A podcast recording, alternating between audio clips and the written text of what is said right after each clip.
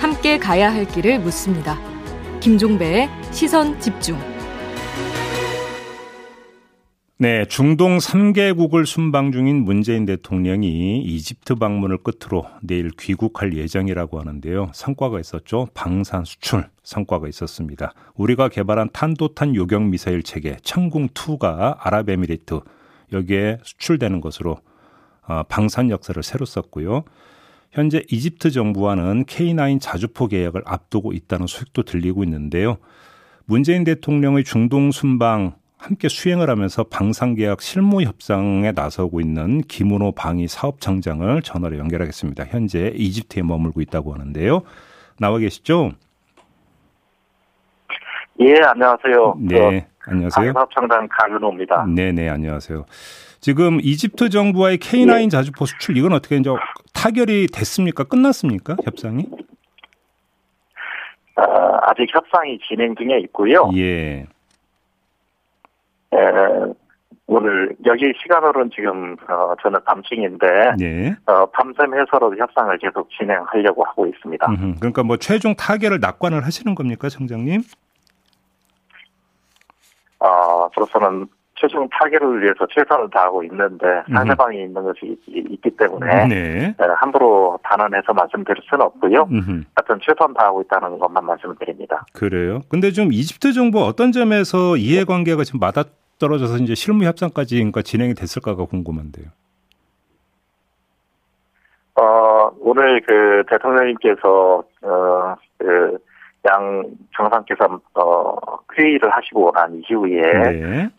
기자님들께 설명하는 시간을 가졌는데 그때도 말씀하셨습니다만 K9 자주포 협력 사업에 대해서는 양국이 이 사업이 정말 중요하고 양국 간의 방산 협력을 더 확대할 수 있는 좋은 상징적 의미를 갖고 있다는 것에 대해서는 양국 정상께서 인식을 같이 하셨거든요. 네. 그런데 이제 협력 사업을 진행하기 위해서는 참여하는 업체들이 있고 또 서로 이렇게 협력할 구체적인 내용들이 있는데 그것은 깊이 있게 서로 토의가 돼야 되고 그래서 단시간 내에 끝날 수도 있고 좀 더 시간이 걸릴 수도 있고 그 과정에서 이해관계가 또 서로 부딪히면 조금은 약간의 그 갈등도 있을 수 있고 그렇습니다. 아무튼 근데 지금 그 협상이 진행이 되고는 있습니다만 만약에 성사가 된다면 수출 규모가 어느 정도 되는 거예요? 예.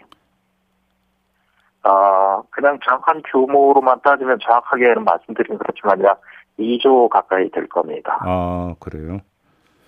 이 호주에도 예. 1조 900억 대 이르는 K9 자주포 공급 협상이 체결된 바가 있지 않습니까? 예, 예. K9 자주포가 그렇게 해외에서 이렇게 그 평가가 많이 좋습니까? 해외 전체 자주포 시장의 절반 이상을 K9 자주포가 차지하고 있는데요. 오. K9 자주포 자체는 그 무기 설계 자체가 아주 좋은 그 성능, 거기에다가 가격 대비 성능이 아주 우수하고 끊임없이 성능 개량을 해오기 때문에 네. 가장 그 국제 자주포 시장에서 최고의 명성을 유지하고 있습니다. 그래요, 알겠습니다. 그다음에 아랍에미리트 연합하고 예. 천궁2 이 수출 양해각서까지 체결을 예. 했는데요. 좀 계약 내용을 좀 더 그러니까 예, 예. 구체적으로 혹시 말씀해 주실 수 있을까요? 이 원래 저 중동 국가하고 그 방산 협력을 할 때는 구체적인 계약 내용은 말씀드린 그렇고 네. 다만 네. 약 4조 원대 이르는 계약을 체결하면서 중장기 방산 협력을 계속하기 위한 MOU를 또 체결을 했습니다. 예.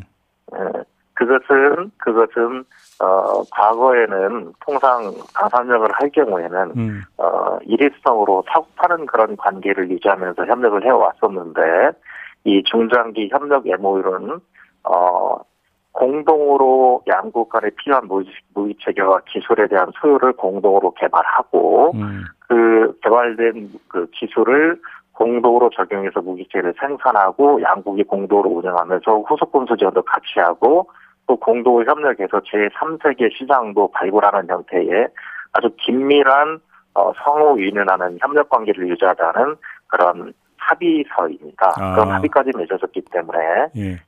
향후에 우리 아랍에미리트와 한국은 서로 방산 분야에서 서로 정말 진정한 의미의 윈윈하는 협력 관계를 계속할 것이고 그 협력은 확실히 확대될 것으로 이렇게 예상하고 있습니다. 지금 잠깐 언급을 하신 것 같은데 기술까지 그러면 이전을 해주는 겁니까? 기술의 일부분의 경우에 UAE가 희망을 한다면 예.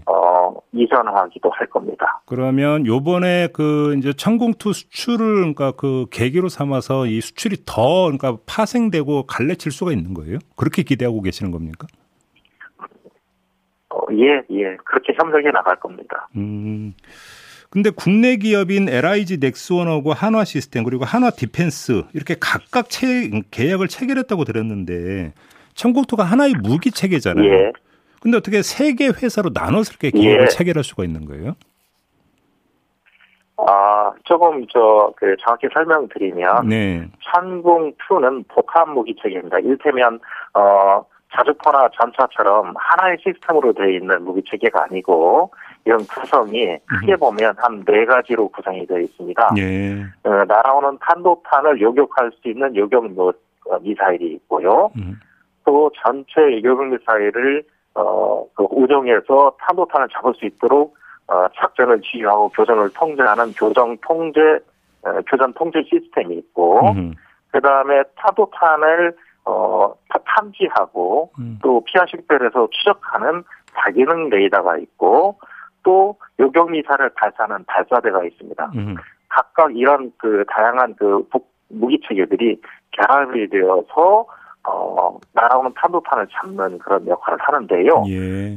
LIG 넥스원은 정밀 요격 미사일하고 교전 통제소를 생산을 하고, 그다음에 한화 시스템은 다기능 레이더를 생산하고, 그다음에 한화 디펜스는 발사대를 생산하기 때문에 네. 각각의 회사가 UAE하고 직접 계약을 맺어서 세 개의 계약으로 구성된 것입니다. 지금 아랍에미리트를 둘러싸고 있는 중동 정세를 고려를 하면 추가 수출도 충분히 기대를 해볼 수 있겠네요. 노력하고 있습니다. 알겠습니다. 사우디아라비아와의 방산계약 체결은 불발이 된 것으로 알려지고 있는데 맞습니까, 정장님? 그렇지 않습니다. 불발됐다고 하면 안 되고요. 예. 이번 대통령님 순방을 계기로 해서 지금까지 많은 분야에 대한 논의가 진행되고 있는데 네. 좀 더 구체적인 논의를 하는데 아주 좋은 계기가 되고 있고 속도를 확실히 높이고 있습니다. 아 그래요? 지금 제가 이제 드리려고 하는 질문은 말 그대로 영업 비밀에 해당이 되는 것이긴 합니다만 그러면 이번에 이 중동 예. 3개국 말고 혹시 또 다른 방산 예. 수출이 혹시 좀 추진되고 있는 겁니까? 구체적으로 많은 나라와 우리나라가 방산 협력이 논의되고 있는데요. 네. 중동 제국뿐만이 아니라 동남아, 그다음에 중남미 국가, 유럽 국가하고도 방산 협력이 논의가 구체적으로 진행되고 있고 아시다시피 호주하고는 지금 K9 자주포 협력이 계약 체결됐을 뿐만 아니라 네. 레드백이라고 하는 장갑차 사업과 관련해서도 물론 경쟁 중에 있습니다만 저희들 최선 다해서 협력을 따내기 위해서 노력하고 있습니다. 아 그래요? 그러니까 아마 이제 많은 분들은 우리나라 같은 경우는 주로 이제 해외에서 무기를 수입하는 나라로만 생각을 하고 있을 텐데 이렇게 무기 수출이 좀 많이 늘어나고 있습니다. 예. 작년을 기점으로 해서 완전히 무기 수출이 예. 수입을 초과하기 시작했습니다. 초과를 했습니까? 완전히 무기 수출국으로 전환되었습니다. 순수출국입니까? 그러면 우리나라가? 예, 이제 무역 수지로 무기 관련 방산 협력 관련 무역 수지로 계산하면 예. 순수하게 흑자국입니다. 그렇게 되는군요. 예. 알겠습니다. 자, 오늘 말씀 여기까지 들을게요. 네. 그런데는 예. 잠깐 한마디 좀 보고 싶은 것은 예. 지난 50년간 축적된 기술 능력에 우리 방산업체의 노력이 있고 그다음에 정부 관련 부서의 협업이 아주 잘 진행되고 있어서 네. 향후에 지속 가능하게 방산 수출이 증대할 거다 이렇게 말씀드릴 수 있습니다. 알겠습니다. 자, 오늘 말씀 여기까지 드릴게요. 고맙습니다, 정장님. 예, 고맙습니다. 예, 지금까지 이집트 현지에 나가 있는 강은호 방위사업청장과 함께했습니다.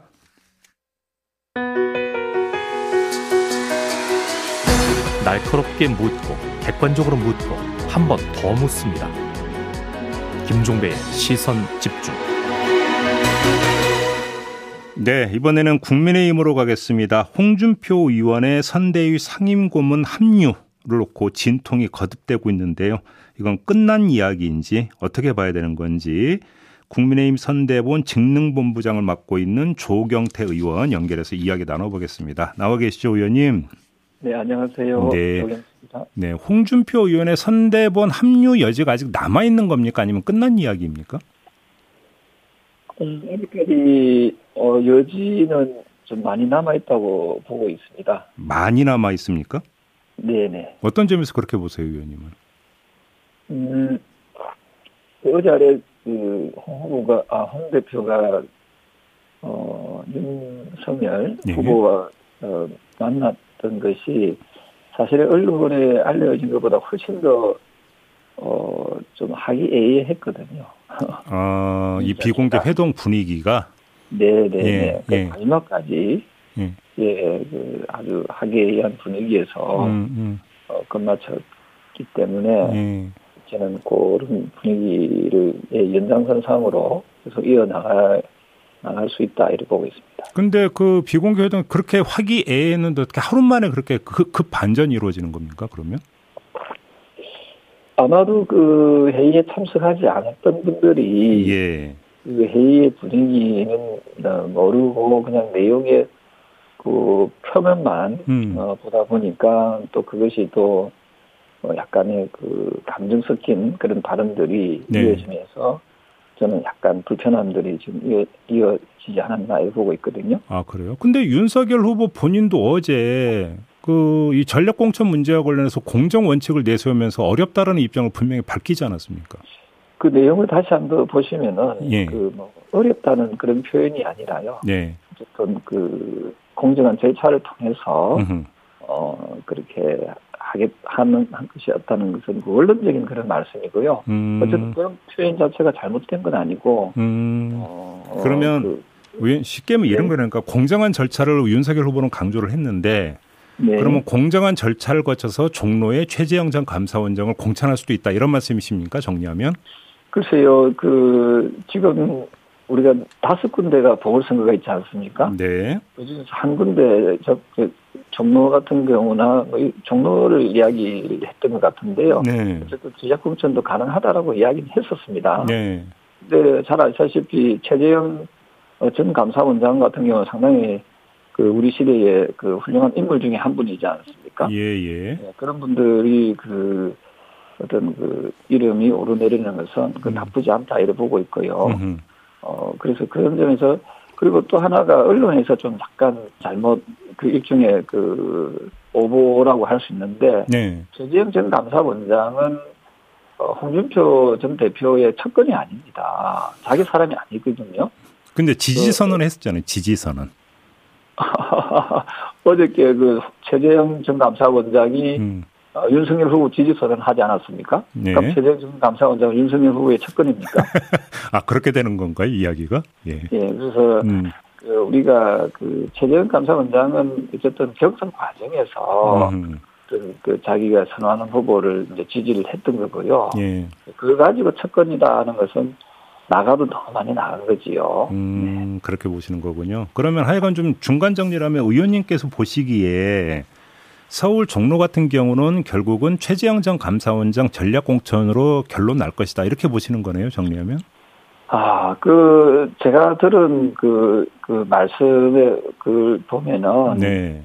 그날 만남에 만남을 간절히 원했던 쪽은 윤석열 후보 쪽이었지 않습니까? 그래서 잘 만났고 그다음에 그 이후에 윤 후보께서는 경청하는 그런 분위기였고요.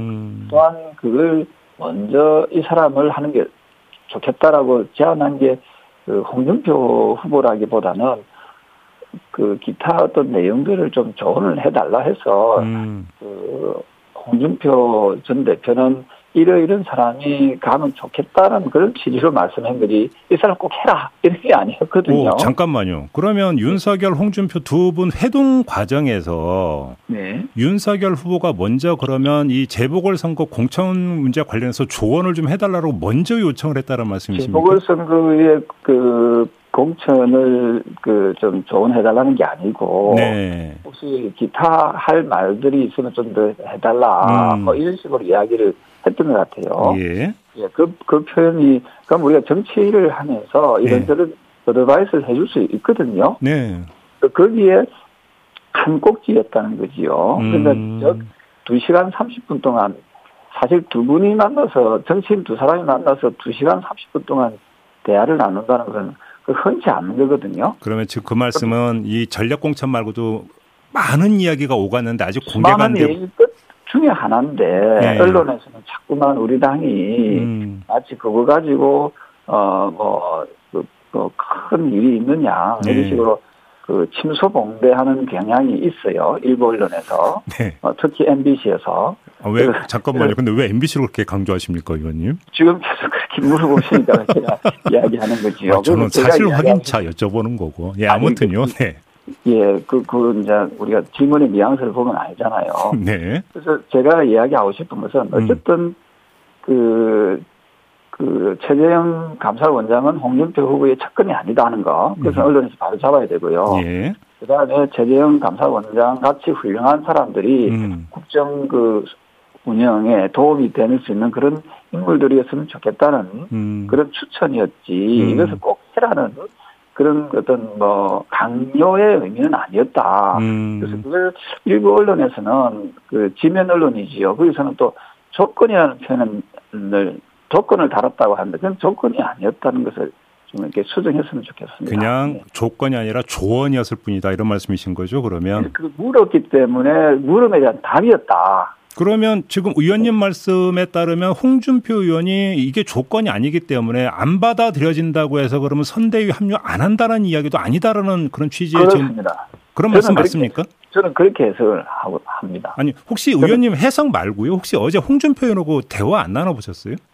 네, 저는 어제 거기에 아주 가까운 분하고 이렇게 거기에 대해서 조금.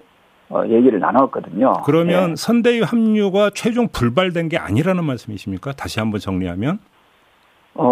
일단은 내부적으로 약간 오해가 있었던 부분들이 이제 해소되려면 시간이 걸리지 않겠습니까? 예, 예. 이제 시간이 조금 지나고 나서 예. 그 이후에는 저는 자연스럽게 조금 더 진척되는 모습을 보이지 않을까 하는 생각을 하고 있습니다. 그럼 관련해서 질문 하나만 더 드릴게요. 지금 홍준표 의원이 어제 어떤 말씀을 했냐면 윤핵관들이 내 선대위 입장을 막았으니 내 탓을 안 했으면 좋겠다 이런 그 발언을 했는데 이거는 안 가겠다는 뜻으로 해석을 해야 되는 거 아닌가요? 아니죠. 그게 보면은 그 표현은 그대로 정직하게 읽으면 되거든요. 네. 본인이 그렇게 합류하려고 하는데 네. 가로막고 있다는 그런 표현을 쓰지 않았습니까? 예. 예, 거기에 저는 해석을 잘 하면은 답이 있다 이렇게 보고 있습니다. 그러면 의원님 해석이 궁금한데요. 예. 윤석열 후보의 생각과 예를 들어서 어제 권영세 선대본부장이 이제 공천 관련해서 이제 그 발언을 한 거 있지 않습니까? 네. 그러면 권영세 본부장의 생각이 지금 서로 다르다라고 보세요? 제가 봐서는 조금 온도의 차이가 있다고 생각하고요. 예. 저는 그 부분에 대해서 의사소통이 조금 잘 안 됐을 수도 있다, 이런 생각을 하고 있습니다. 그리고, 예. 말씀대로 윤석열 후보의 생각과, 기타 일부 정치인들의 생각이 예. 조금 다를 수가 있고요. 예. 그래서 언론에 비춰진 것은 상당히 오해하기 쉽게 홍준표 전 대표에 대한 오해하기 쉽도록 이렇게 언론에서 이렇게 보도가 되었더라고요. 예, 그런 부분에 대해서는 지금 제가 드리고 싶은 말씀은 예. 상당히 좀 아쉬운 부분이 있다. 예. 네, 그런 생각을 하고 있습니다. 근데 지금 엊그제 회동에 지금 배석자가 없었잖아요. 그 자리에. 네. 그러면 네, 결국은. 배석자 없이, 말씀 나눈 부분들이 네. 상당히 말을 이렇게 전화하면서 왜 좀 이렇게 부풀어지거나 오해되는 경우도 허다하지 않습니까? 근데 그렇게 놓고 본 다음에 윤석열 후보가 뭔가 말을 잘못 전달했다는 얘기밖에 안 되는 거잖아요. 그러면. 아니죠. 그거는 이제 제가 알기로는 네.